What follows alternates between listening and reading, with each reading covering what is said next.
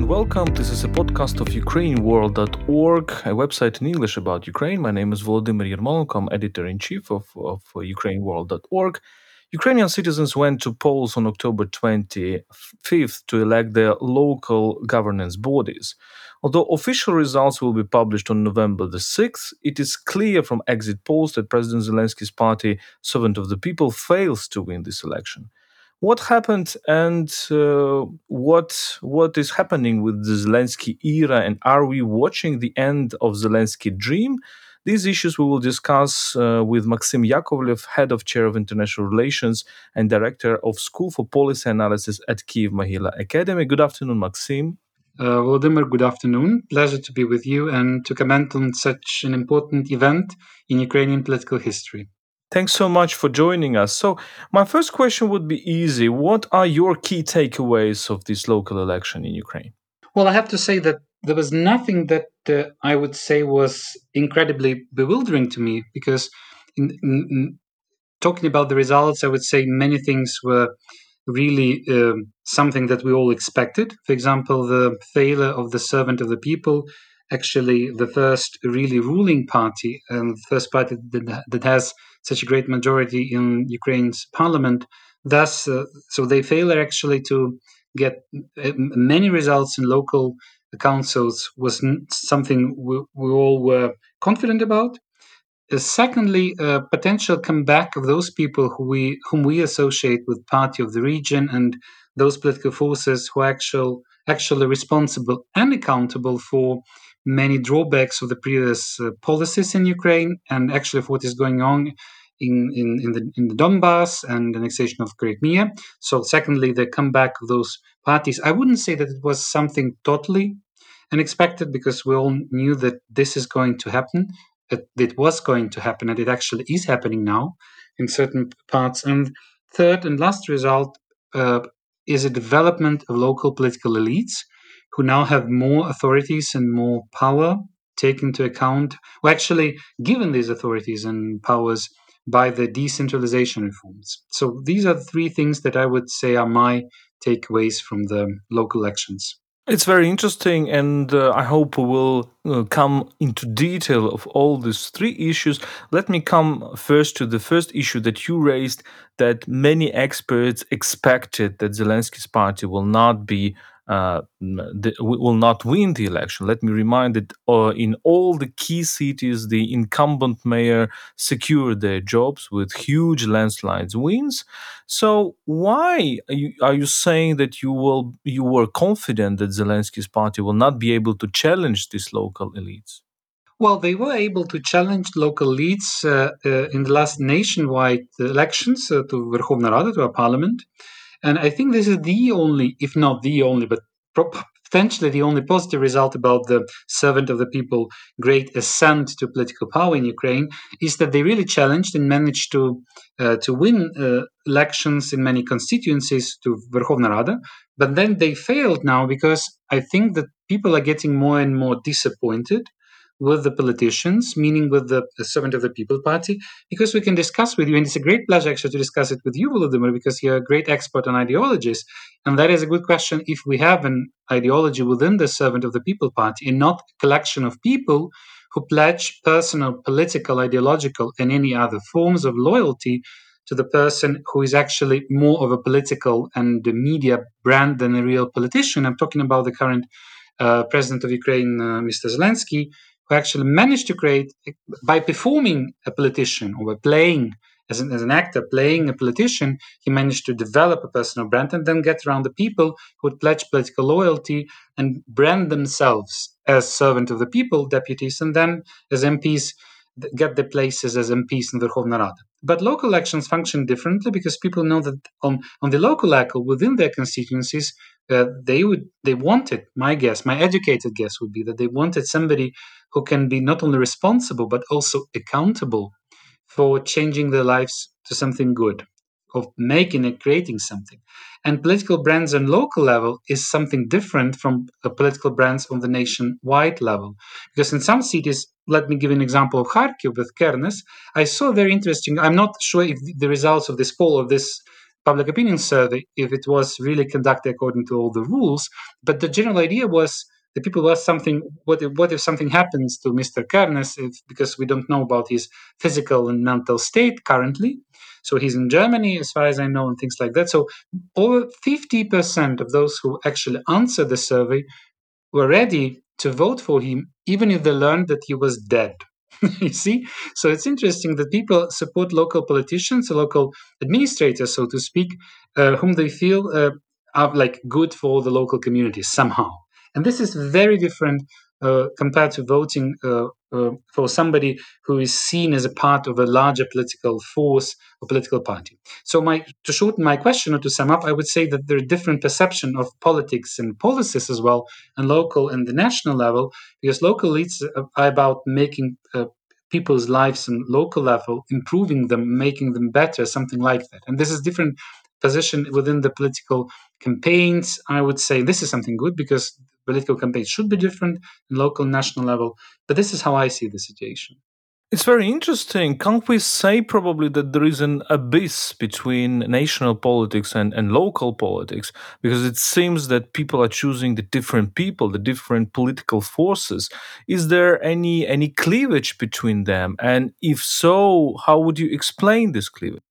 Well, I wish I even wish that this cleavage the, the cleavages between them, and this is I, I like the abyss metaphor, but it is not that there is a great well well there is not a great cleavage in terms of populist uh, policies and politics, I would say, because uh, populism is on is on march generally, not only in Ukraine but in local, nationwide, and international politics. But yes, I think one of the um, one of the things that is easy to check is because I, I, I mentioned this a couple of times that a certain politician is not only responsible, but he or she is also accountable for actions. And once we think that we need to hold this person accountable for, for not delivering on certain promises, it is much easier done on local on the local level compared to the nationwide level. And I think this also shows that Ukrainian, we can discuss and criticize Ukrainian society for uh, electing populist politicians or for electing those people who are really uh, accountable for many bad things that are going on in certain regions of Ukraine. But I think that our society gets more and more mature in understanding that there is a difference between responsibility and accountability. And thus, the local politics is uh, something where, where it's easy, much easier to see the results. If somebody really managed to deliver on his or her promises, or if he, she just failed. But on the other hand, we can say that on the local level, level, it's much easier to deliver on promises.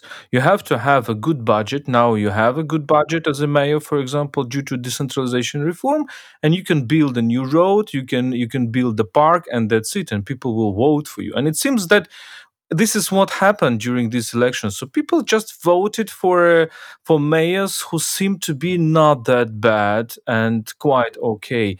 So uh, the question, the real question, is whether there is a politics on the local level, or just people are, are voting for, you know, good uh, householding on the on the city level. I like the metaphor with householding because something I criticize a lot, and I insist that uh, until that until there is a change in this metaphor of хозяйственник, so actually the person who is a, a good householder, so to speak, to de- to develop your metaphor, I think the, the, the change the the change the real dramatic change that Ukraine needs is this change in the perception that something who is really at this household thing, so to speak, is not necessarily a good politician. Well, as a political scientist, I have to say that we need to define how we we need to define the, the concept of power. What is uh, power actually? And as political science, I would say that power is everywhere. It is penetrating our society and our lives. So if we speak about politics on local level as a, as a number of strategies to get more authority, to get more power, to be able to decide upon a number of things. For, for example, about allocation of funds, resources, or even lands. Uh, th- thus, if we develop this, we see further, then something I dislike is that in many cities where people elect these good householders, they go like this. Yes, they are stealing money, probably. They are involved in corruption because everybody is involved in corruption. but they leave more for for us. They somehow they're not stealing that much because they could have stolen more. And I do understand this is psychologically speaking, this is wrong. This is wrong way of thinking. But people perceive Ukrainian politics generally as a very corrupt, and corruption is everywhere. And thus people vote for the lesser evil. And this is wrong. I don't like it. But it also shows that there is different type of politics. Like in discussion with, especially my German colleagues, once somebody says that there is no political culture in Ukraine, they say, no, in the country, there's a very interesting political culture in Ukraine. But this is a culture marked by populism, marked by corruption, and marked of this wrong perception that we need somebody who runs the household, maybe also earns money, does it as his, his or her own business, but then he also shares some of the money stolen, okay, some of the money not stolen on purpose with the local population. And this is this seems to be something good. It is another form of politics on local le- level, but I do understand that this is far from what what the people understand as decent or good local politics in developed democratic societies. It's very interesting, and let, let us continue the topic of decentralization. One of the interpretations of what is going on in Ukrainian politics is that, yes, this decentralization is good, it brings more money, more resources to the local level, but the problem is that it makes these strongholds and the people who hold, you know, these strongholds even stronger. And uh, it's interesting how, for example, we see that uh, many mayors right now they create their own parties to make the you know to enlarge their control over the cities over the regions so we are going probably in a kind of a neo-feudal system where you have these local oligarchs who became multiple who became diverse but they're quite unchallengeable from the central level. So what do you think? Well it is very interesting as a as a political development because we can now um, uh, uh, turn to some sort of you know metaphysical discussion. If the quantity quantity of political parties can ever develop into the quality of political parties. Uh, I don't think that in Ukraine we have lack of political parties as things, I mean, as entities. There are many political parties in Ukraine, but the question is about the quality of political parties, about the real content of political parties, their ideologies, what they stand for, how they function, how they are organized. If there is uh, within the parties, if there is real in, uh, internal party democracy, if there is a strong hierarchy in how the parties function. So it is an interesting discussion, maybe beyond the scope of this um, this this talk of ours. But I would say that yes, the the things that local mayors are trying i would like to see this from a from some sort of positive perspective because if local mayors or local politicians they try to uh, develop or build their own parties on local level it m- may be a positive thing because we then have local elites who are not directly related maybe okay this is ukraine we all, all understand but maybe these uh, p- local political elites can evolve into something better or bigger than people who have direct ties to oligarchs and just are funded and sponsored by the oligarchs. So thus I come come back to my first question, the physical one. I do hope that this quantity of political parties can develop or evolve into the quality of political parties by making a local by creating actually or strengthening some sort of political elite elites that develop into something more than just oligarchs dependent people it's interesting because indeed we can see this development as a kind of very worrying because it's also is a threat to Ukrainian unity, political unity. But on the other hand, I think in the next years we will see uh, politicians who grow up from the local levels. We see it already already from several figures. For, for example, from Mr. Groisman, the former mayor of Vinnytsia and then the former prime minister. Or now we see it uh, um, in the figure of uh, Filatov, for example, the mayor of Dnipro, who is kind of launched a, a pan-Ukrainian political party, which is called Propozitia, Proposition. We don't know whether it will survive. We know so many Ukrainian parties are just, you know, made for single election. But it's an interesting phenomenon when different mayors combine their efforts and saying, "Look, we are another force. We're, we're something that grows from you know grassroots level, etc." So um, maybe Ukrainian politics will be different in some five, seven years. For example, the influence of big oligarchs will be smaller. What do you think? I hope, I do hope that there is a very complicated concept of de-oligarchization. I do hope that at some political, at some political, at some point in our political history, we uh, pass this point of uh, heavily relying on oligarchs to do any sort of politics.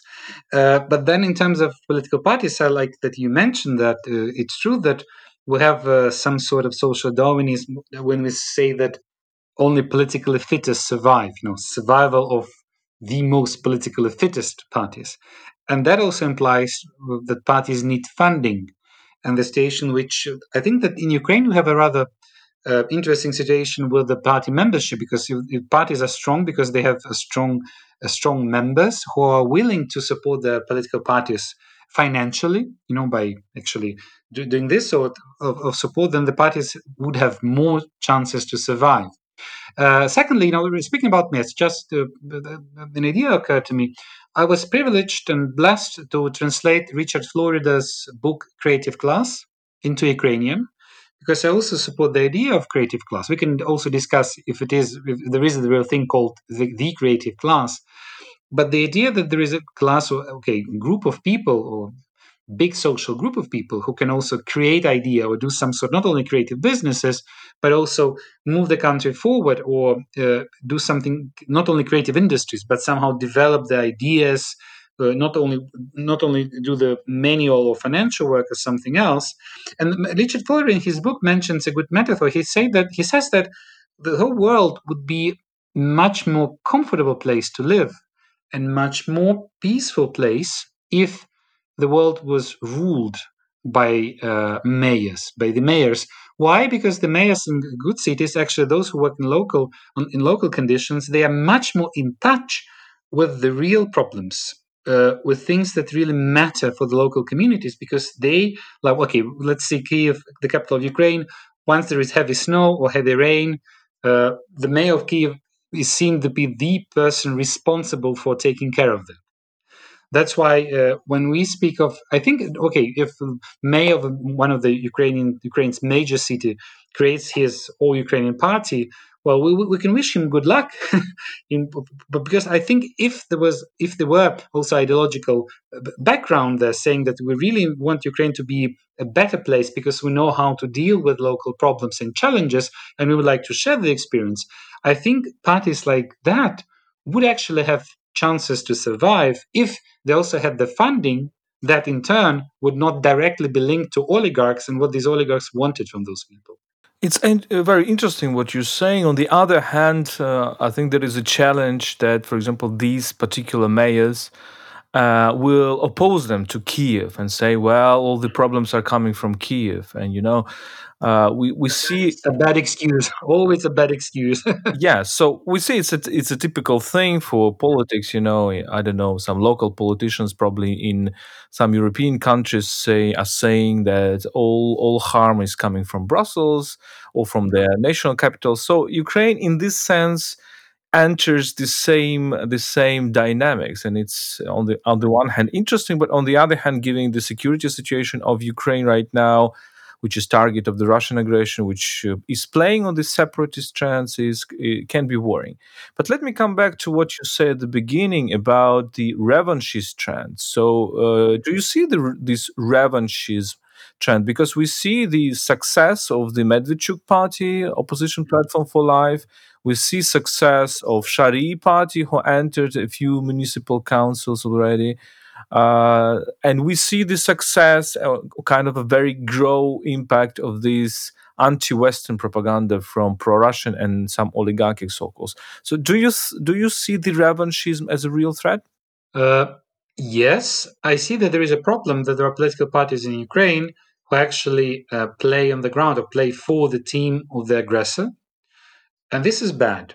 Uh, uh, but then let's talk about more, a bit more in details about the political parties. I always say and repeat in, in my visits to t- TV channels when I'm commenting for radio, television, that it's always easier to work with any political parties whose political strategy or ideology is more or less clear, or they are not hiding the. Maybe they, they all politicians might have hidden motives, but with a positional platform for life, their political agenda is clear and they are not like hiding away it they are like uh, Medvedchuk uh, is visiting Putin. They're discussing things. They really have this pro-Russian agenda openly. And this thing that they do, they are doing this openly is something I would say is positive because we know their political position.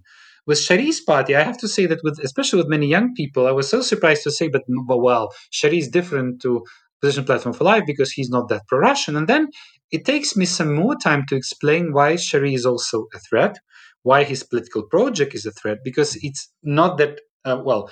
For us, it's obvious. It's obvious to us why uh, there is danger in both of these political projects, but the idea that uh, they're different, they're different in their openness, so to speak. So this is one problem.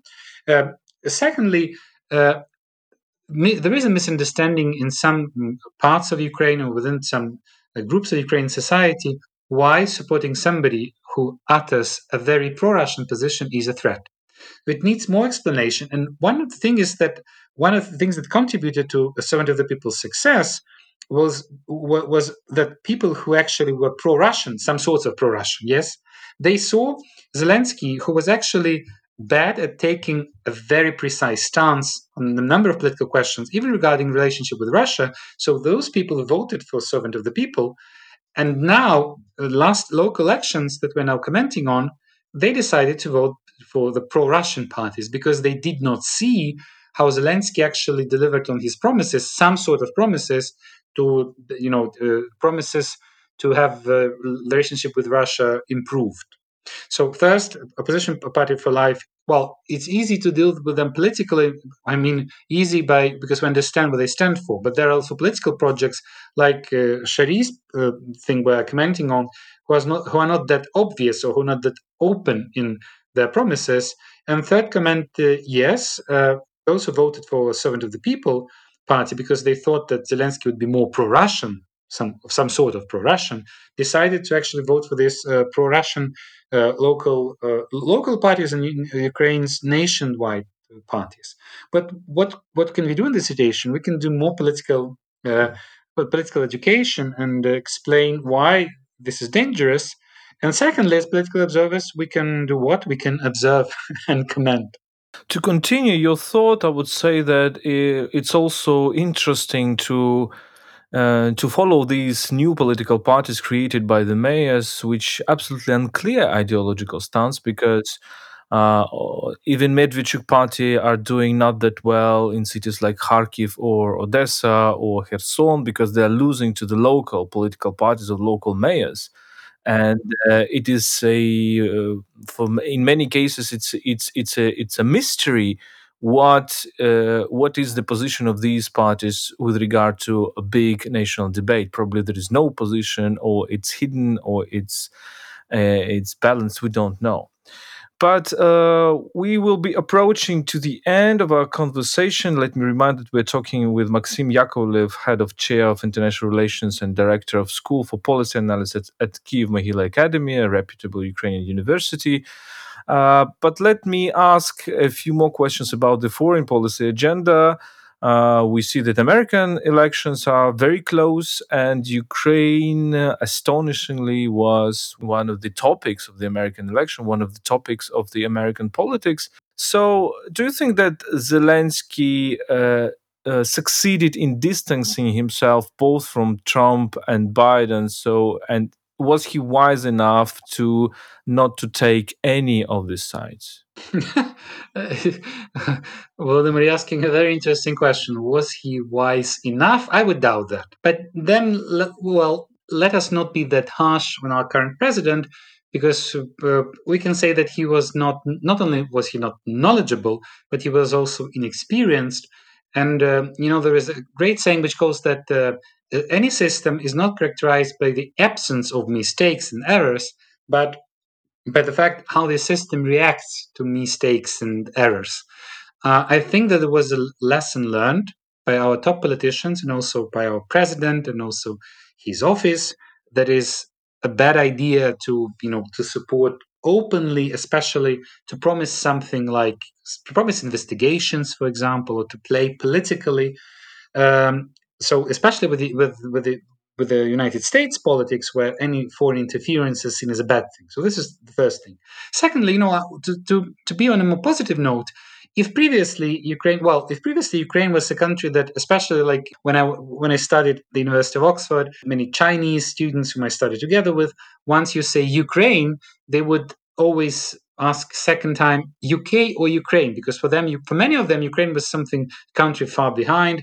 Nobody heard of Ukraine or something like that now everybody who actually who is a bit interested in American politics, those people have definitely heard about our country. And even bad or black PR is good PR because we, we are now a famous country because not every country had the pleasure or honor or something like that to be involved in impeachment procedure of the United States president. And third, what interesting comment is, you know, this discussion or something that people borrow from Ukraine uh, like let us run some drug tests on our top politicians, especially when they are debating, or let's use a stadium to have a great debate on the stadium. We can laugh about it, and we see that there is also about populism. But there is a small thing that is, that I think you know sane and good, and it is a perfectly reasonable requirement that any person who runs for the high office should be sober and intelligible enough to do that not on drugs but in a sober condition. And uh, the second thing is this is I like when people openly uh, admit something that politics worldwide, unfortunately or fortunately, becomes a sort of performance. And what is a greater performance? Because uh, at all times, debates between top politicians, it was some sort of performance, but people actually listened to what people were saying in terms of content and promises. But now, because we have we are living in the age of populism as a zeitgeist of our age, we actually see that politics openly becomes more of a performance. And once uh, once there is more and more of performance and less of content, the politics worldwide would have to change and that's why this i mean especially when we see uh, american candidates those who are running for the presidential office if they even utter some suggestions like let us run the drug test or let's use stadium for discussion something like that and it really resembles what we already had in ukraine i think we could be proud that ukraine is one of the countries that contributes a lot to the worldwide potential change of the nature of what we see, what, what we understand as politics. I think you're right in the sense that politics is, is turning into performance and is closer and closer to a kind of a show, a kind of a maybe a, um, a, a some something like a, a, TV show, or I don't know, the rock concert or whatever, right? The, show industry, and this means that uh, public institutions gets weaker. And as Ukraine has this experience of weak public institutions, and therefore you have the like new types of bypassing the public institutions field to enter politics. That's what Zelensky did, and probably many many other people around the world. I, I don't mean comedian, but I, I can mean I don't know actors or sportsmen, whatever, will be doing the same. We don't know. Uh, but it's it's incredibly interesting to follow this and probably worrying. But I thank you so much for uh, providing also very optimistic, some sometimes an optimistic perspective to, to all that because it's it's clear that on on the uh, same issue we can have uh, probably different perspectives pessimistic, optimistic, and balanced. So, this was um, um, Maxim Yakovlev, head of chair of international relations and director of School for Policy Analysis at Kiev Mohyla Academy, reputable Ukrainian university. Uh, this was uh, Ukraine World podcast explaining Ukraine. My name is Volodymyr Yermolenko. I'm editor in chief of Thank you, Maxim. Thank you so much. And uh, stay with us.